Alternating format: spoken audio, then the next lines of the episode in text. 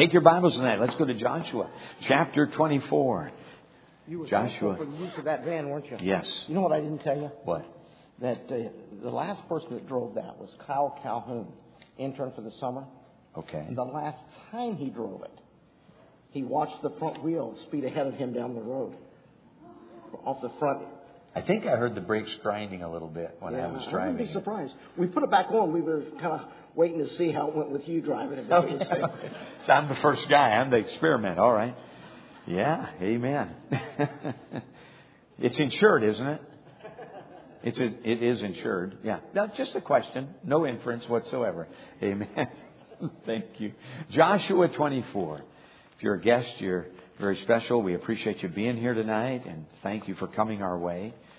Joshua chapter 24. I'll let you remain seated here. I want to read beginning in verse number 14. Joshua 24 and verse number 14. Joshua is exhorting the children of Israel here to serve the Lord. And notice in Joshua 24 and verse 14, he says this. He says, Now therefore fear the Lord and serve him in sincerity and in truth. And put away the gods which your fathers served on the other side of the flood and in Egypt and serve ye the Lord. And if it seem evil unto you to serve the Lord, choose you this day whom you will serve. Whether the gods which your fathers served that were on the other side of the flood, or the gods of the Amorites in whose land ye dwell. Then he makes that very bold flag planting statement, but as for me and my house, we will serve the Lord. This morning we looked at three chairs. They represented three generations of people and three individuals. Tonight I want to go ahead and share a thought how to pass the torch of truth to that next generation.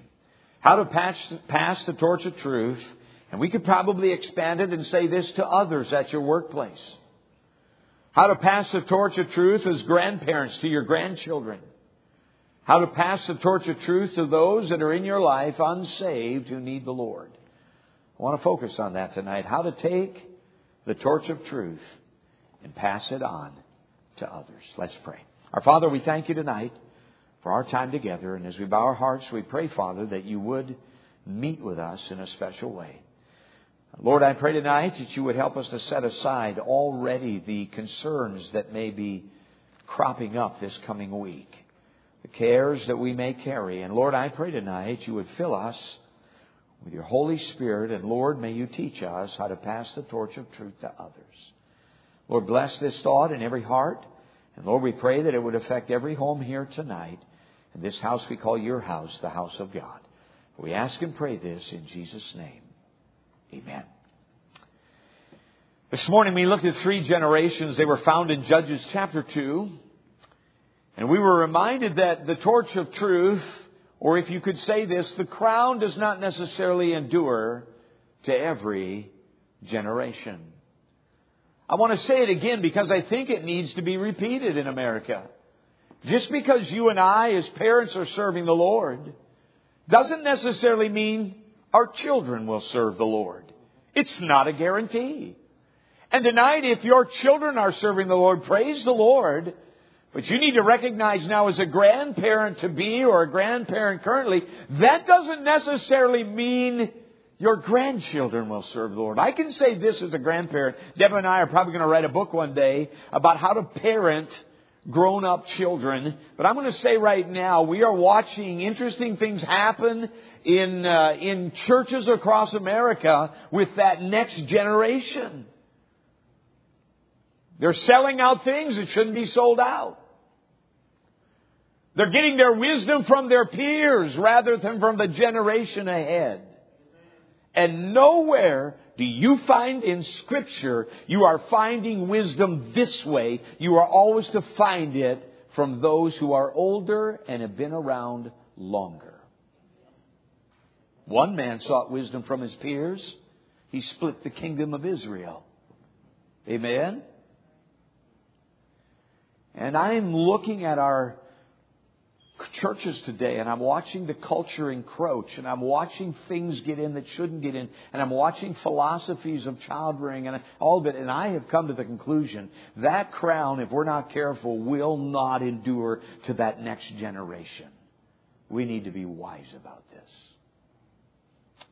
We saw this morning these three chairs represented the three generations. We simply noted there was the godly chair, the Joshua chair. Then there was the God limited chair. That was the generation that outlived Joshua. And then there was the godless chair, which was a generation that rose up that knew not the Lord and they served other gods. We noted first chair and third chair people are very real.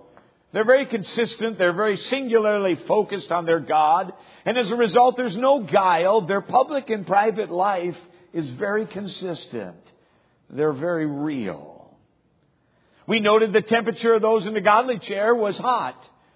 Those in the God limited chair was lukewarm. They weren't committed. They were just involved.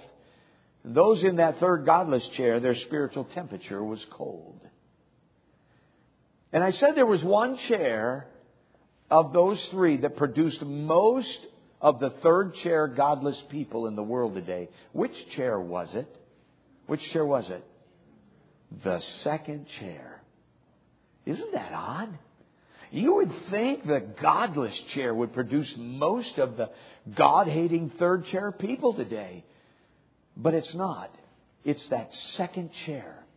It's the believers that are saved and they try to do the impossible. What is the impossible thing you can never do according to Matthew 6 and Jesus Christ? You cannot serve two masters.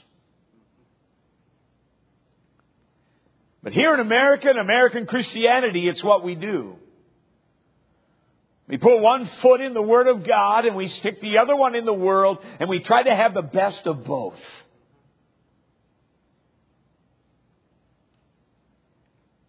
And those who see us privately and those who know us well, they get a confusing message. They don't know what's real. Because they see us get joy from time to time in the house of God, but then they watch us get lots of joy from the world. And they don't know who they should really serve. I'm going to say this hypocrisy always hardens hearts. It always does. You talk to anybody that's hung around with people that profess to know the Lord and their life is a dual message. And you know what they start doing? They start jettisoning the truth.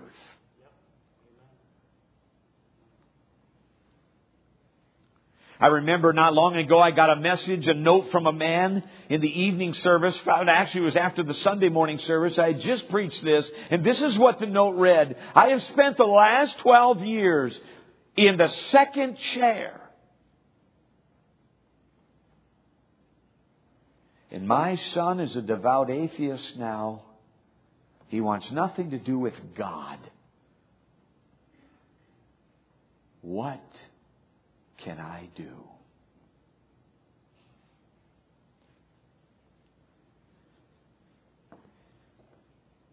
Let's look at our message tonight because I answer it here. I've gotten interesting messages and notes and things from dads in particular that are just sorrowing for the foolish decision to stay parked in the second chair. Two quick questions. Get your pens out. Question number one I have for you tonight as we consider this thought of getting the truth to others. The context is the next generation, but to any generation. The first question is this Who is primarily responsible to pass the torch of truth to your children? Well, could I just tell you tonight who's not responsible? The person primarily, the individuals primarily responsible to get truth to your children are not the government. Could I get an amen there? They are not listed here by Joshua as the key in getting truth to his children.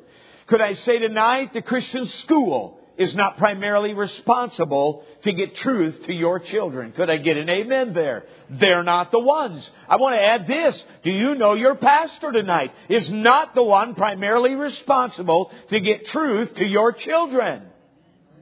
Who's the number one individual responsible? Joshua says in Joshua 24, as for me and my house, look at this collective reach from dad.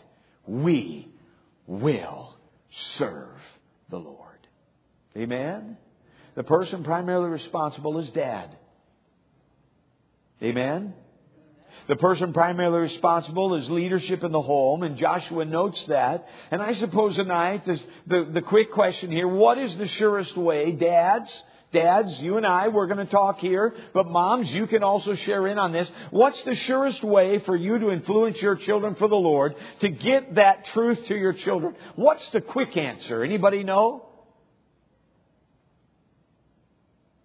Write it down. Get in the first chair and stay there. Amen? You don't have to even think about it. Those in the first chair, they're walking with God. They're thermostats. They're not thermometers. They don't get taken on the temperature when they're at the club. They're one thing at church, at another. When they're over here in the world, they're, no, no, no, no. They are thermom, they're thermostats. They set the atmosphere. You walk with God, and He works through you to get the truth to others automatically. Amen?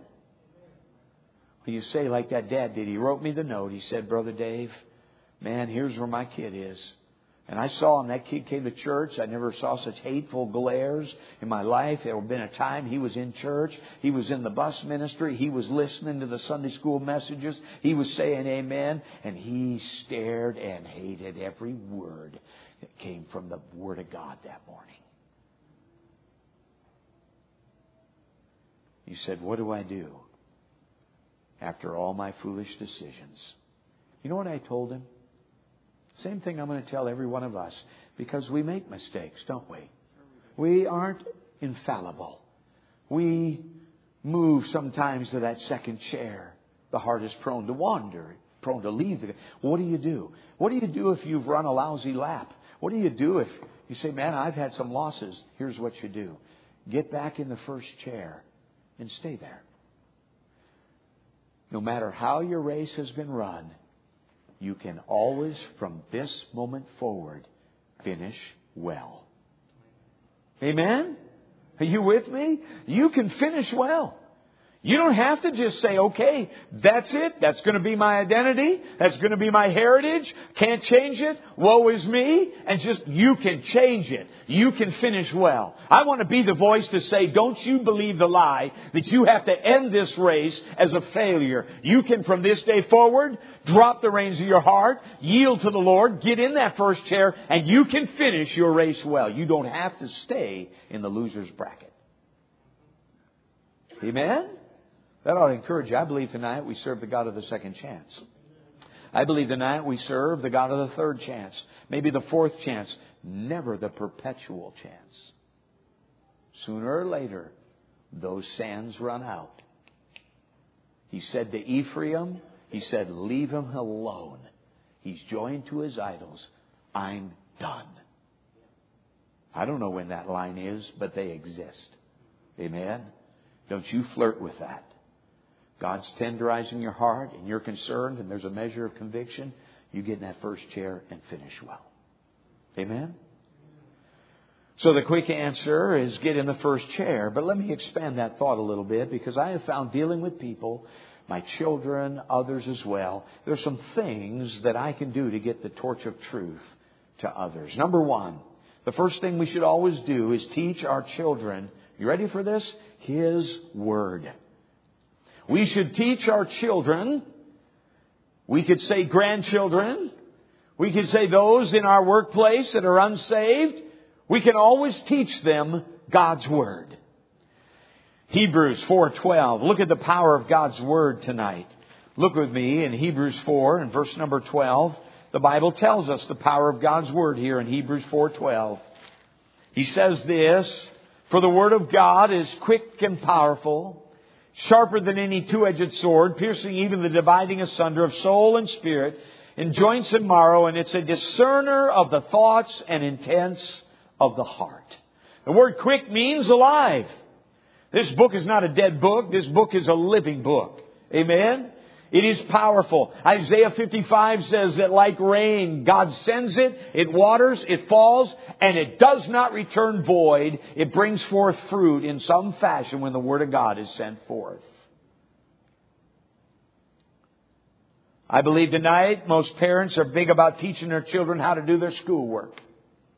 I believe tonight, even in our churches tonight, most parents are very big about how to play ball, how to make money, how to live a, a self-sufficient life, but most dads tonight do not want to teach their children. Most moms tonight do not want to teach their daughters how to live a Christ-sufficient life based on the Word of God and God's values.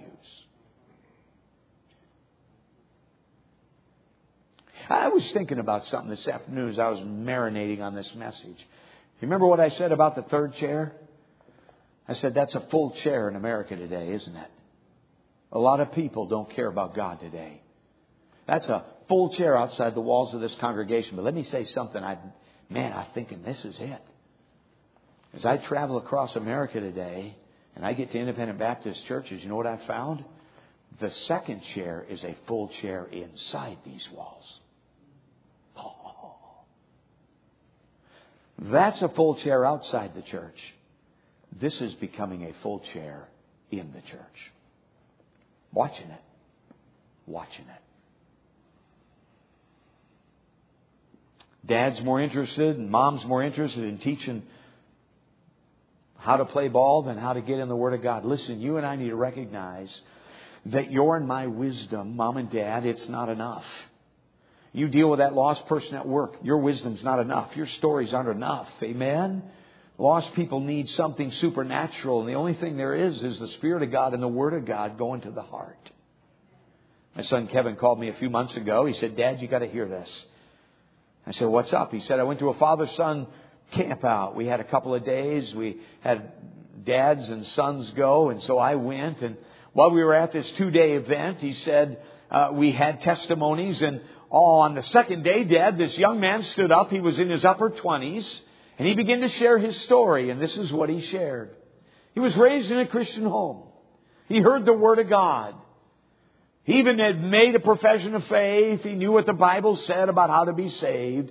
But he went into those teenage years and he took a hard left turn and he began to run with the gangs.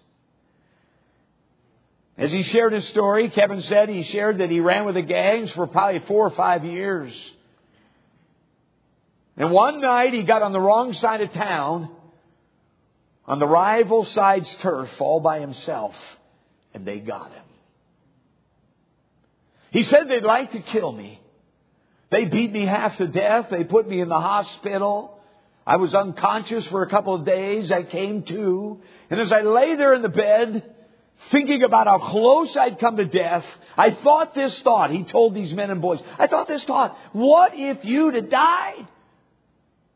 What if they killed you? You'd have died and you'd have gone to hell. He said, I would have, he said, I knew it. I had rejected God in every way you could reject Him. And he said, as I lay in that bed convalescing, I thought, you know, I ought to get saved. I ought to trust Jesus as my Savior. He said, as soon as I thought that thought, my heart revolted in horror. I didn't want to get saved. I don't want to give my life to this Jesus Christ. He said, I literally revolted in horror at the thought. I even got harder. But the next day, Grandpa came by and he gave me a, a Bible and asked me if I'd read it. He said, I didn't want to read it, but lying there for the next few days, I had nothing better to do. So I reached over and I began to read the Bible. And as I read the Bible, after a day or two, my heart began to warm to the things of God. He said, and a week later, I got saved. Oh, the Word of God is quick. The Word of God is powerful. It is a life changing book.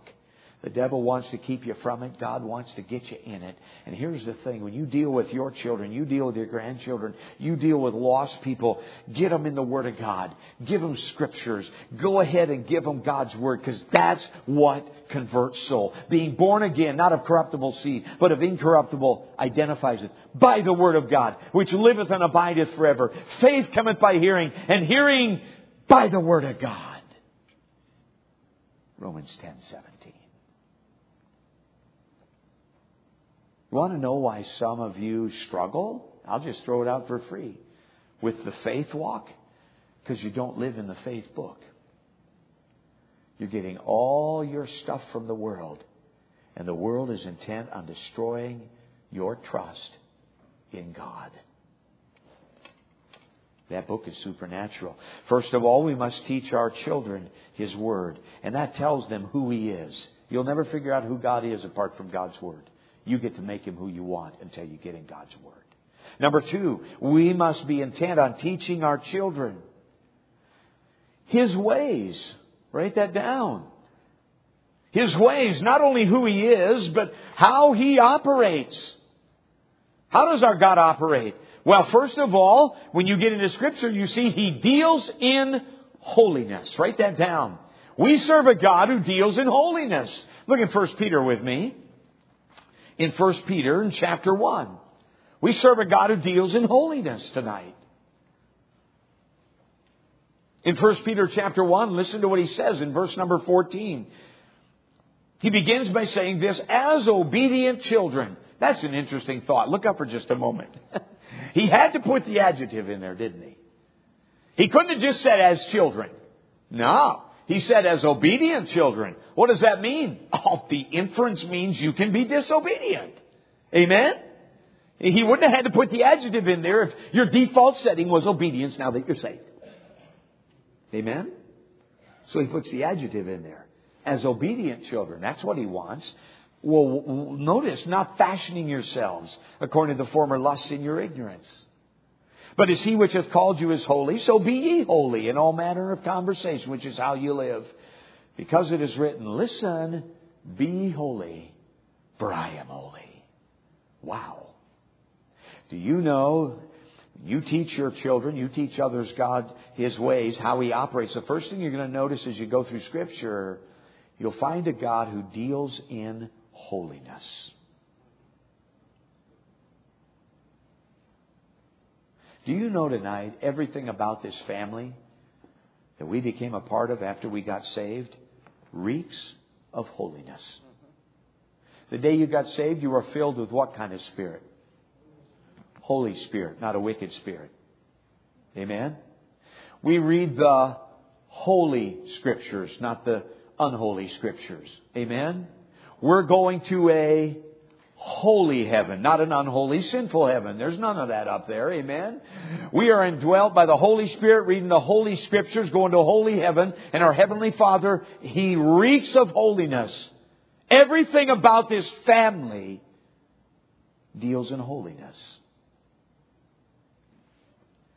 And everything in this world reeks of unholiness. Amen? Yeah.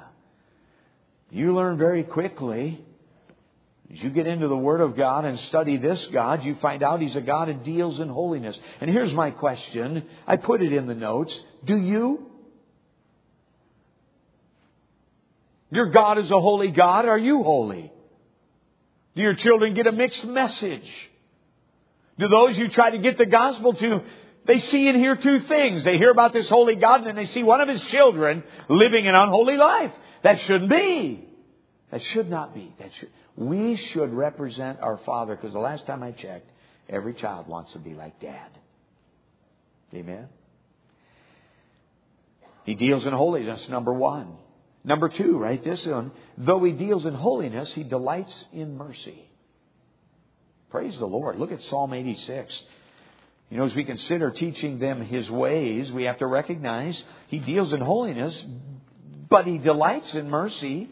Look at what's said here in Psalm 86 and in verse number 5. In Psalm 86 in verse 5. If you go back to Psalm 85 and verse 10, you see something that happened at Calvary. Psalm 85:10 says, "Mercy and truth are met together; righteousness and peace have kissed each other." Man, that's the work of Calvary, the finished work of Jesus Christ there. Now watch Psalm 86. "For thou, Lord, art good and ready to forgive, and plenteous in mercy unto all them that call upon thee." Wow, you see that? Our God's good, not bad. Quit acting like he's bad. He's a good dad. He's a good father. Amen? And notice it says he, he says, For thou, Lord, art good and ready to forgive. It's like he's leaning forward. He's leaning forward, wants to somehow find the reason to grant forgiveness. You ever demonstrated forgiveness? You ever demonstrated mercy to your children? He's plenteous in mercy, Scripture says. You ever demonstrate mercy to your children? How many of you have children? You say, I have children, I have children. Okay. All right. You ever demonstrate mercy? I remember, didn't happen often in our home, but I, I would do it from time to time. Lived in an RV. We had six children with us. They were a singing group. At one time, five were teenagers. You ought to have been a fly on the wall there. And I remember there'd be a time, sooner or later, inevitably, one of the crew needed some NJP. They needed the Board of Education applied to the seat of understanding. And the nice thing about a submarine, I call it submarine warfare when you live in an RV, is you can close all the hatches and the whole crew gets to hear the lesson. And there's always a couple kids that are just like you. That's why you have so much trouble with them. It's the law of sowing and reaping. The apple never falls far from the tree. And so I would take them back. We'd use a willow switch. It'd sting. They'd sing. And I remember early in our life of child rearing, as we would raise children, I would sometimes I would begin by saying, first of all, you know what you did wrong, and it's always almost always an attitude. It's an attitude. And they'd say, yes, sir. And I said, do you know? Uh, uh, I'd say, well, who's given you the uh, the punishment? Who's given you the the spank? They'd look at me. They'd point at me. I said, I'm not doing this. You are asking me to do it with your attitude. I don't get any particular pleasure out of doing this. Actually, I take it back. There were times I got some real pleasure out of doing it, all right? There were times one of us is going to get happy. Amen? and then I'd look at them and I'd always say, how many swats? And they would measure me because if they went too low, I doubled it. So they'd be looking at dad to figure out how high can I go without going overboard. But I don't want to go too low because then dad'll go overboard, so they'd measure me. And I remember this one time, I'm going to dice, I'm going to deal in mercy. They don't know it. I'm just going to let them taste it. And so they're looking at me and they say, four? I said, four. That sounds fair. You ready? Yeah! I said, I haven't even started. Say that. You ready? Yeah. This is going to hurt. I know. You probably shouldn't have had that attitude. I know I. And then I'd be drama, you know. Draw back my breath, and they'd be doing this. And then I go tap tap tap tap. Like, what was that? I said, that is mercy. How'd that taste? Oh, oh, that tasted good, Dad. Oh, yeah. I said, well, if you don't like mercy, I got the real stuff. Oh, no, no, Dad, no, no, no. Yeah, I think there's time God deals with us this way. Not all the time. But I think there's times where we pull the same thing again. And he almost must say what one of my granddaughters says with big eyes Seriously? You know, I mean, I mean, I, I know he, he's got to look at us and go, you have got to be kidding me. We just went through this yesterday. You know what the end result was, and yet here you go again. I mean, you want to be quite honest about it. Apart from the mercy of God, we just ought to be vaporized. We love paying stupid tax. Capital S. Oh, we are so ignorant sometimes. And I think there's times, you know what? He ought to just nuke us and just be done with it. And he goes ahead and gives us mercy and reveals his goodness to us. You know, the goodness of God leads us to repentance. Isn't that interesting? It's, it's not the power of God or the judgment of God that leads it's the goodness of God. Because at that moment when we ought to get nuked, He shows a love to us just how bad we are. Amen? He won't do it all the time, lest we think that's the go automatic. No, no, no. But there'll be times He'll sprinkle some mercy to say, You may be messed up, but I'm still good. Amen? You've tasted that. How many of you tasted that? I've tasted that. You raise your hand. I've tasted it. Breaks my heart. Frankly, it's meant to. Our God is a God who deals in holiness. His benchmark is unchanging. I said it this morning. You can't change who God is. He's an unchanging God, the same yesterday, today, forever. You can only allow Him to change who you are. He deals in holiness, He delights in mercy, and then He did something else. Point C, He's a God who died for people. He's a God who died for people. Do you? In fact, His priorities were people, not possessions. Isn't that interesting?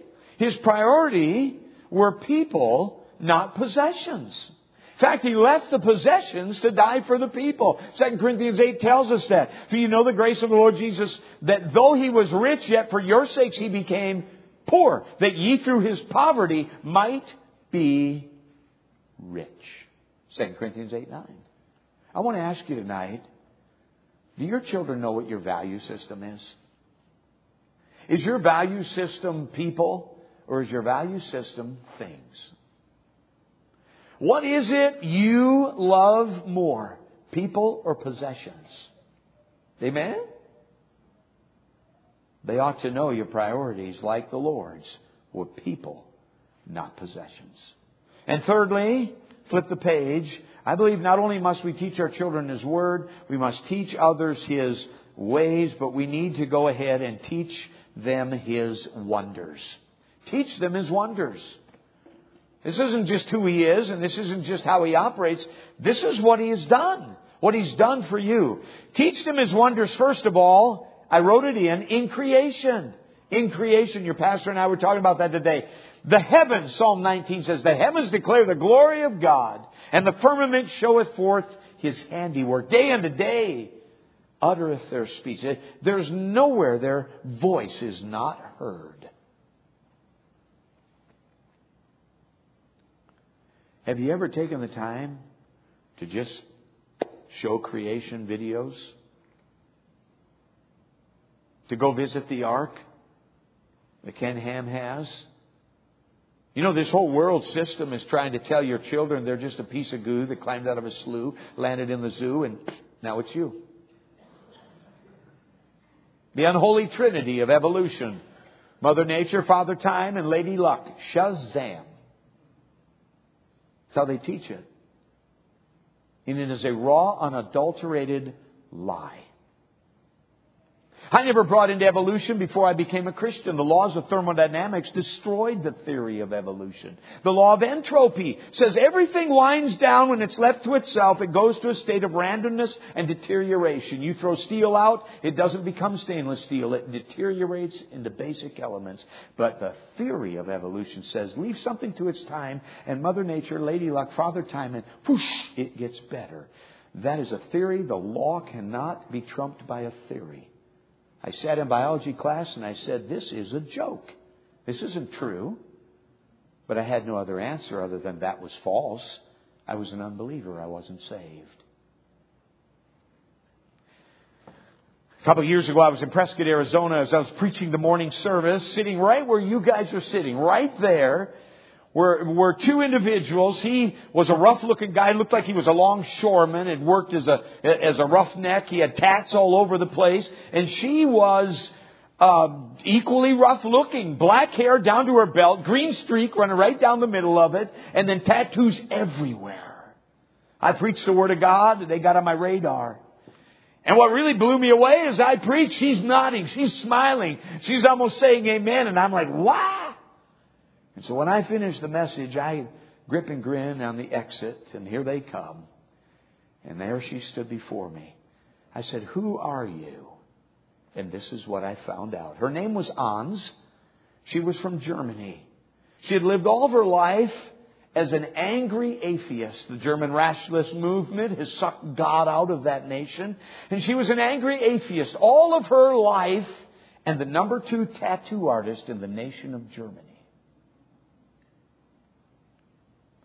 I said, What happened?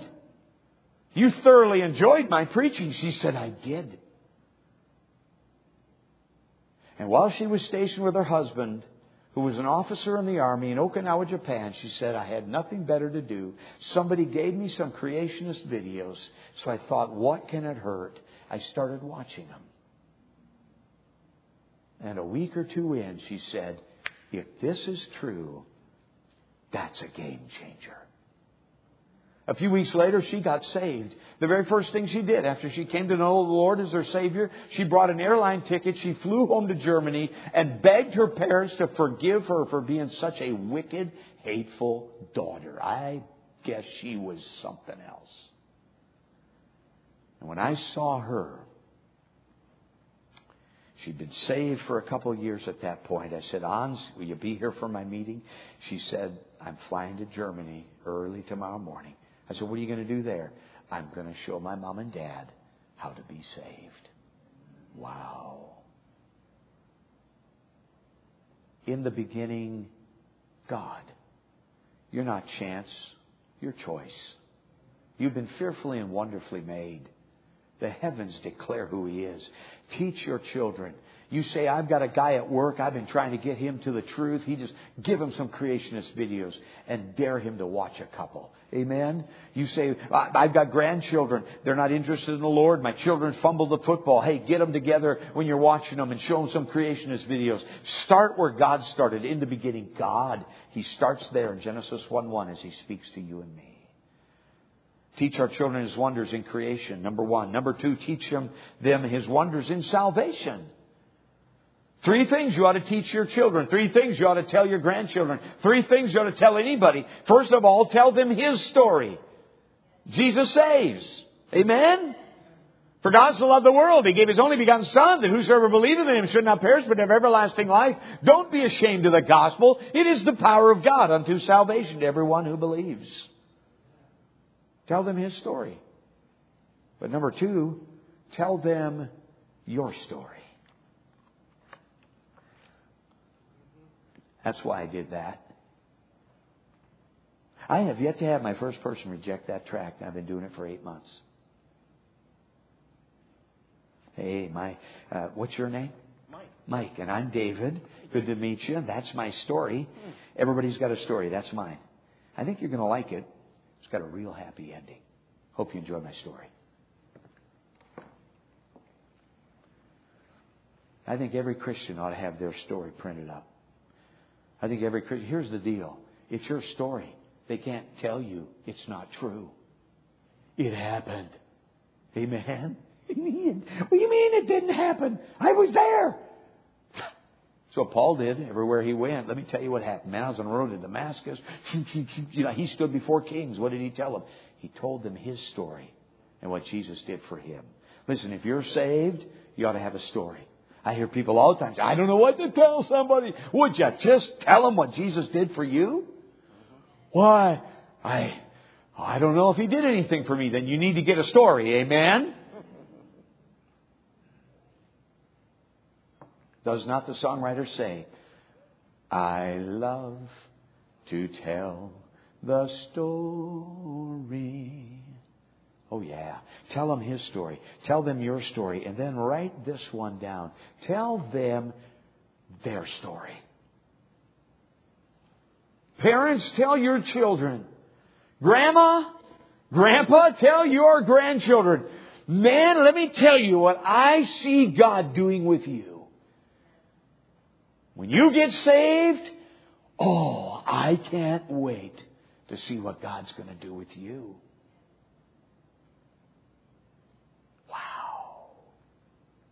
Isn't that powerful? I'm going to say something. Deb and I have been talking about it. She's almost ready to publish a book. I can't believe she's going to beat me to the book writing. I'm the writer. She's on the verge of getting one published in the next month or two. But we say this all the time, and it's this Good parents, not bad parents, good parents always have expectations for their children. They don't let them free float. They have expectations. The best parents have godly expectations. But good parents have expectations. Hey, your Heavenly Father has a whole pile of expectations for you the day you entered His family, got born again. He didn't say, okay, hey, welcome aboard, yeah, have fun. No, He has expectations for you. He has a plan for your life, and He has goals for you. He wants to change you and move you ahead for His glory. Good parents have expectations for their children. Amen? Tell them their story. Joshua said it, as for me and my house, who do you think you are, Joshua? Well, the leader. Next question. I mean, I, you know, I am in charge here. As for me and my house, what are we going to do? We're going to serve the Lord. Teach your children his wonders in creation and salvation, and then thirdly, in deliverance and dealings with you. Go to Joshua 4, watch something interesting here. Early in the book of Joshua, they're preparing to go across to Jericho. This is following the escape from Egypt, the wandering in the wilderness for 40 years, and now in a very supernatural way, they're going to cross the Jordan River and go up against Jericho. Watch what happens here.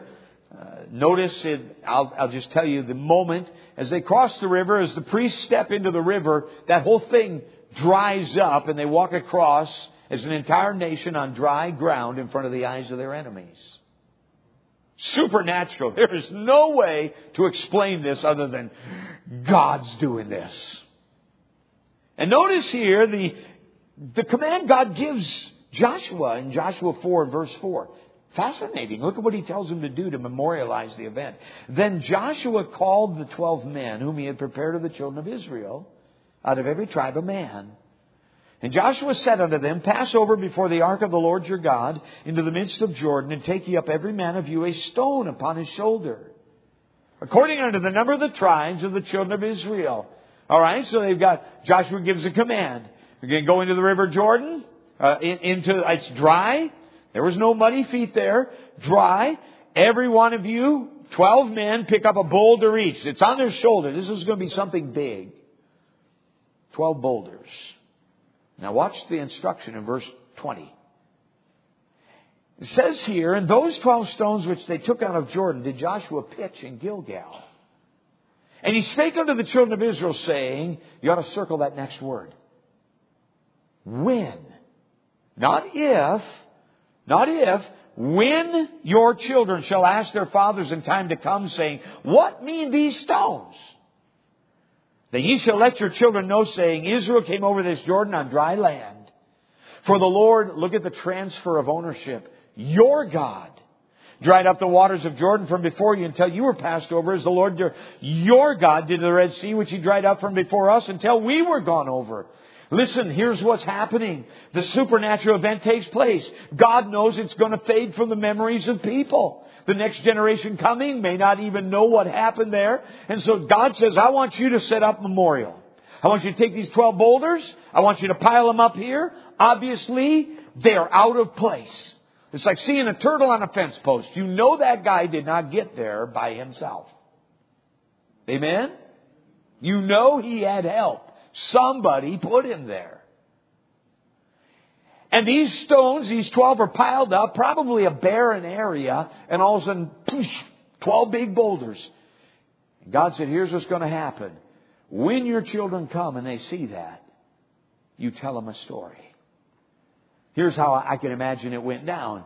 They're walking along, and all of a sudden the kids say, Hey, Dad, what's up with them rocks? What are those things doing there? Dad says, Sit down. Let me tell you what your God did here. And those stones became a trigger to tell a story about their God. I find it interesting, and oftentimes when we begin to tell about how great our God is, we start telling what we did for Him rather than what He did for us. He didn't sit down and say, Let me tell you what Dad did here. Dad was one of them that carried the ark. He didn't know. That wasn't the story. The story wasn't the ark got carried across. That wasn't going to happen unless God showed up first. The story was God showed up and dried up the Jordan. That was the story the kids needed to hear.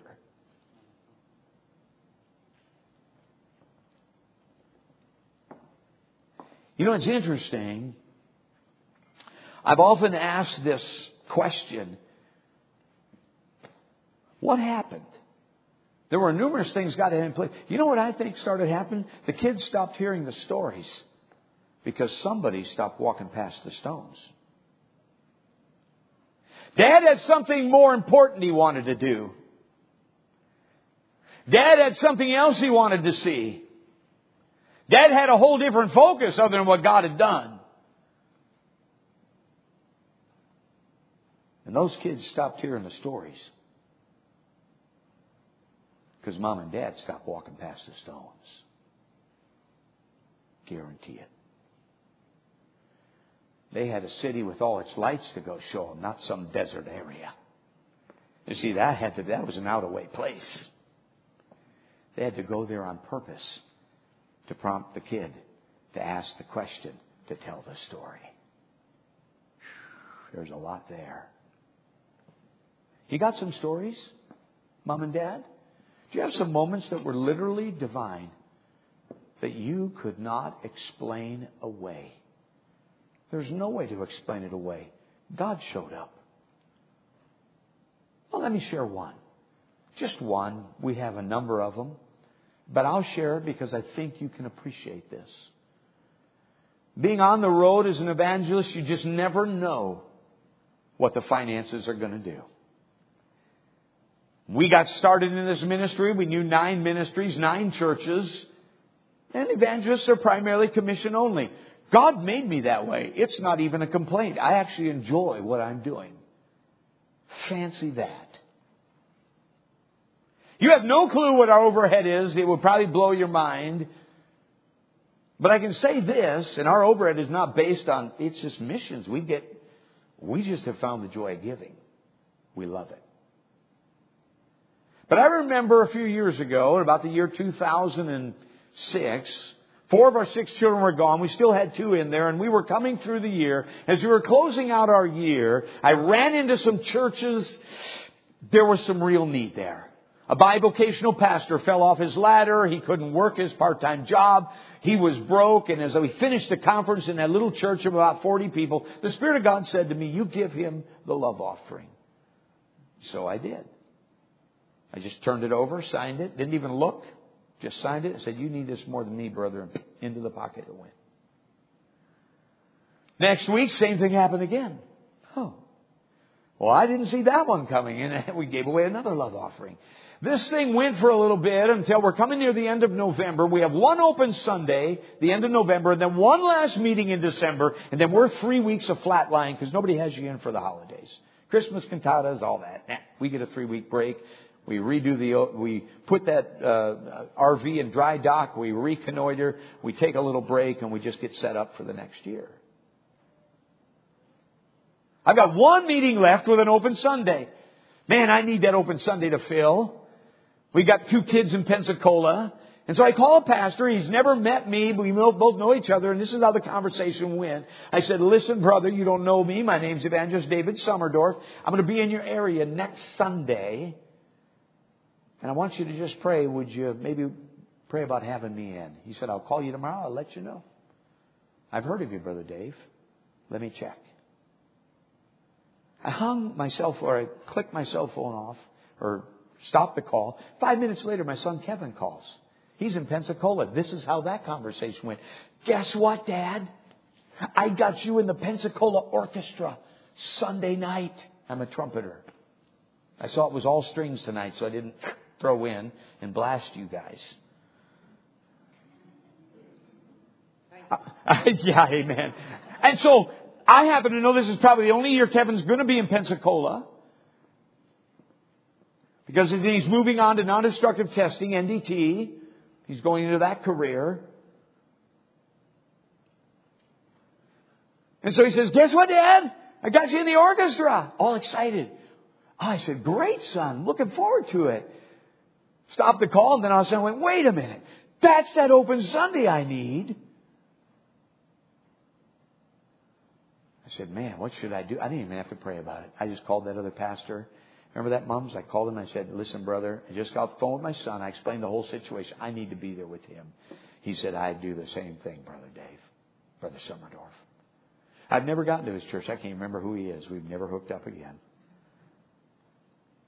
I go to Pensacola.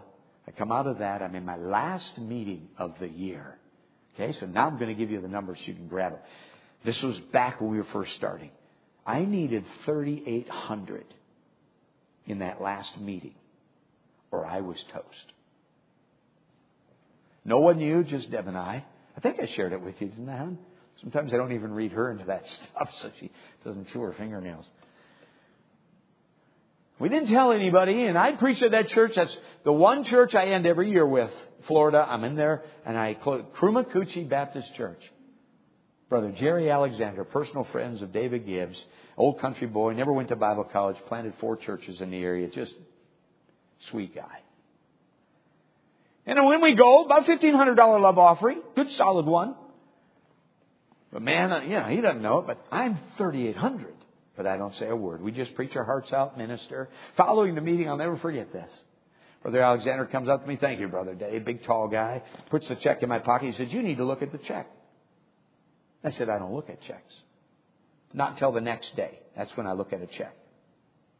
I don't ever want to get candid on should I come back or not. All right? Y'all with me? I'm being serious. I'm not as spiritual as you think I am. All right? You're not as spiritual as you think you are either, but anyhow. But I don't. I just don't look at it. The next morning I look at it. So if the pastor says, I'd like to have you back, I'll say yes based on my schedule, not based on the finances. So he says to me, look at the check. Now you know me, Brother Alexander, I don't do that. Look at the check. I said, I'm not looking at the check. I'm looking at him like this. I'm not looking at the check. He says, look at the check. All right. I pull that thing out. I'll never forget this. $4,200. I have never gotten one like that before. You say, well, what did you do? We gathered Chandra and Stephen up. We gathered them in. We sat them down and said, now guys, we don't read you all this stuff. That's the skipper's prerogative. I, I worry about that stuff. I don't put it on you. Your job, obey, serve. Let me take care of the heavy lifting. But man, at that moment, we said, you guys, here's where we are and here's what we're coming into and we're, you know, and, uh, what do you think the Lord blessed us with? Well, I don't know. And then I turn that check around, and I still can see Chandra, my daughter who's engaged now. She's going to be married in February. Her eyes got as big as saucers. She goes, Wow, Dad.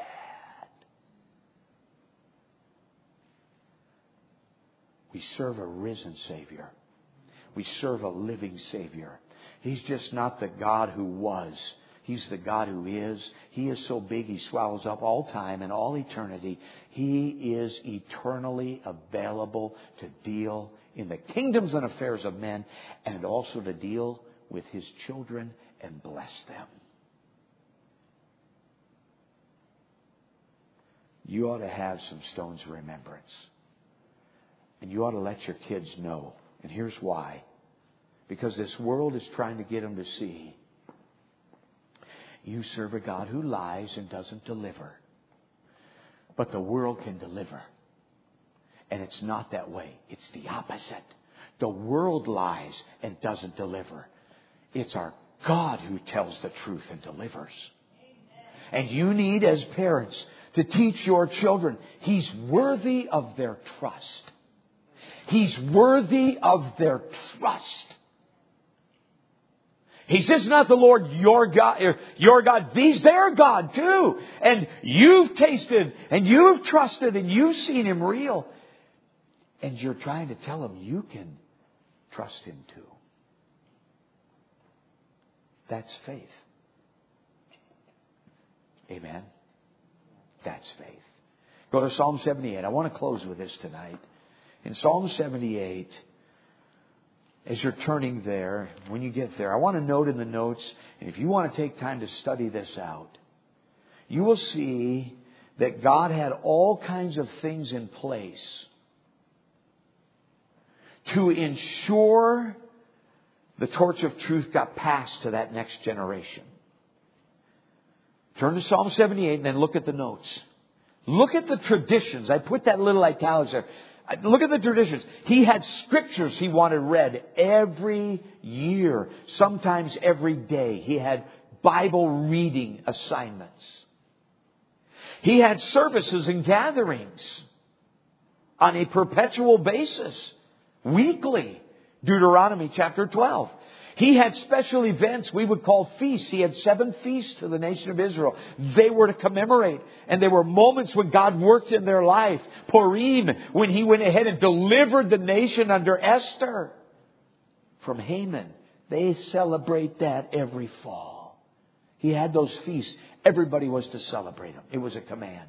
He had songs they were supposed to sing all the time, repeat, annually, gather and sing these songs. He had stones of remembrance and stories, rock piles where he wanted his memory to be kept alive and the stories to be retold. And collectively, look at, look at what the purpose was in Psalm 78. In Psalm 78, in verse number one, he says this, in Psalm 78 verse 1, he said, Give ear, O my people, to my law. Incline your ears to the words of my mouth.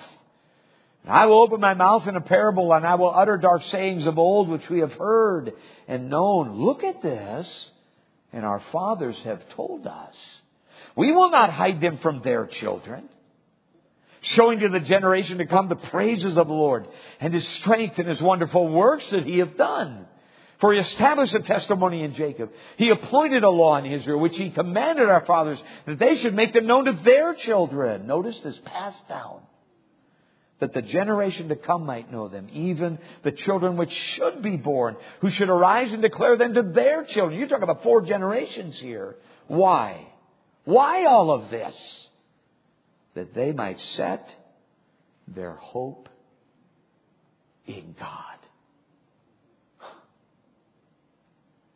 You know what all these things did collectively? They shut the world out and they pressed the truth of God and His Word in. Pause, time out. As I close tonight, time out. Just think about this. You think about our gathering here today, the entire service this morning, the entire service tonight.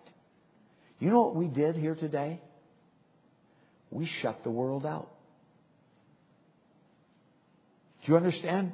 We shut the world out. We did not have a football game going up on the screen other than join the team picture. We shut the world out. You were told to silence your cell phone before you came in here. Amen? We shut the world out. We, we, we shut sensual things out. We shut ungodly things out. We shut things that were temporal out. And we focused on things that were internal. We sang about the eternal God. We preached about Him. We read His Word. We shut the world out. And today, we press the things of God and His Word in. Here's my question How closely does your home tonight mimic what we did in the house of God today?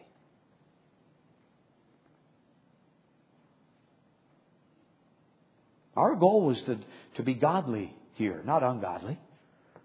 Our goal was to learn the Word of God, not the way of the world. Amen? Could I get an amen? amen. Yeah. Everything that was modeled here today was set with this mind. We're going to press the world out and all of its burdens and all of its values and all of its focus and all of its lusts. We're going to just push that junk out and we are going to focus on what's real. The Word of God is eternal. This world is not. We're going to focus on God's values, not the world's. And you know what? When you go home, I want to ask a question. How closely does your home mimic what took place here today. You know, I can drive through almost any community, and the glow of the TV at night is illuminating almost every house in America. 20, 30, 40 hours a week. I could sit at an intersection, and I told Deb the other day if I was a police officer, I wouldn't need radar. I would just stand at an intersection. I don't even need a car. And whoever's slow go, when the light turns green, ding, they're on their cell phone. You know what I'm talking about. You get ticked off at the guy who lets the light cycle because it cycles just in front of you because daddy sat there on theirs. Stupid's a bad word. Cell phone.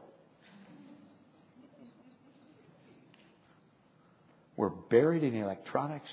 We're buried in the computer. We're wasting time. The TV is on. Your home doesn't mimic the house of God.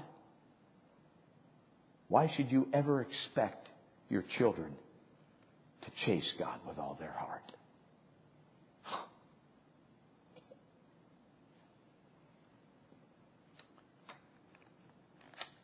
I believe tonight, as parents, and I, have not been a perfect parent, there are no perfect parents. But let me just say this everything I preach today, this morning and tonight, this is big. Because this is the battle today. That's the battle. That may not be the battle in Russia, the, the Soviet Union. It may not be in the, the battle in, in, in other third world countries. But this is our battle today. And I'm going to just say, if you and I don't man up and get serious, we might as well start counting the casualties now. Because I will guarantee you the next generation, the one after them, isn't going to serve God. And as I close tonight, young people, got some real potential here. I was talking to your pastor, I said, got some good stuff here. I'm seeing good stuff. You know what, mom and dad, there's that moment where the baton gets handed off, isn't there? We run for God, we run our race, and there comes that moment where we're fading, our energies are, are slowing down, and what do we do? There's that moment in a relay race where you're actually running side by side. You're right there beside each other. You're in a, a certain section where you're allowed to both be there. And then we go ahead and extend the baton. They reach back, grab it, and we fade from view and watch them run. I'm amazed how quickly life goes. I'm amazed how soon my race will come to an end. And you know what my great joy is now? It's not running my race. It's to have that great joy to hear my children walk in truth. And my children's children love God more than I did. There's that baton handoff.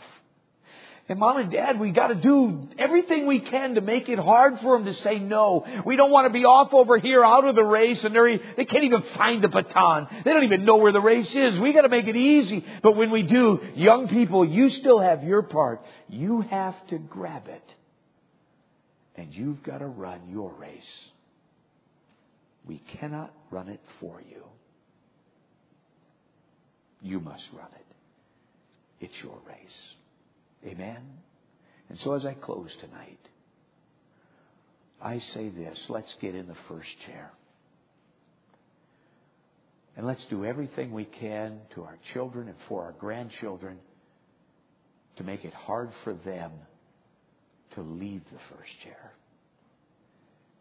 As for me and my house, let's say this with all our heart. We will serve the Lord. You pray about these things. Don't be a hearer only. Do something. Allow God to have His way. Amen?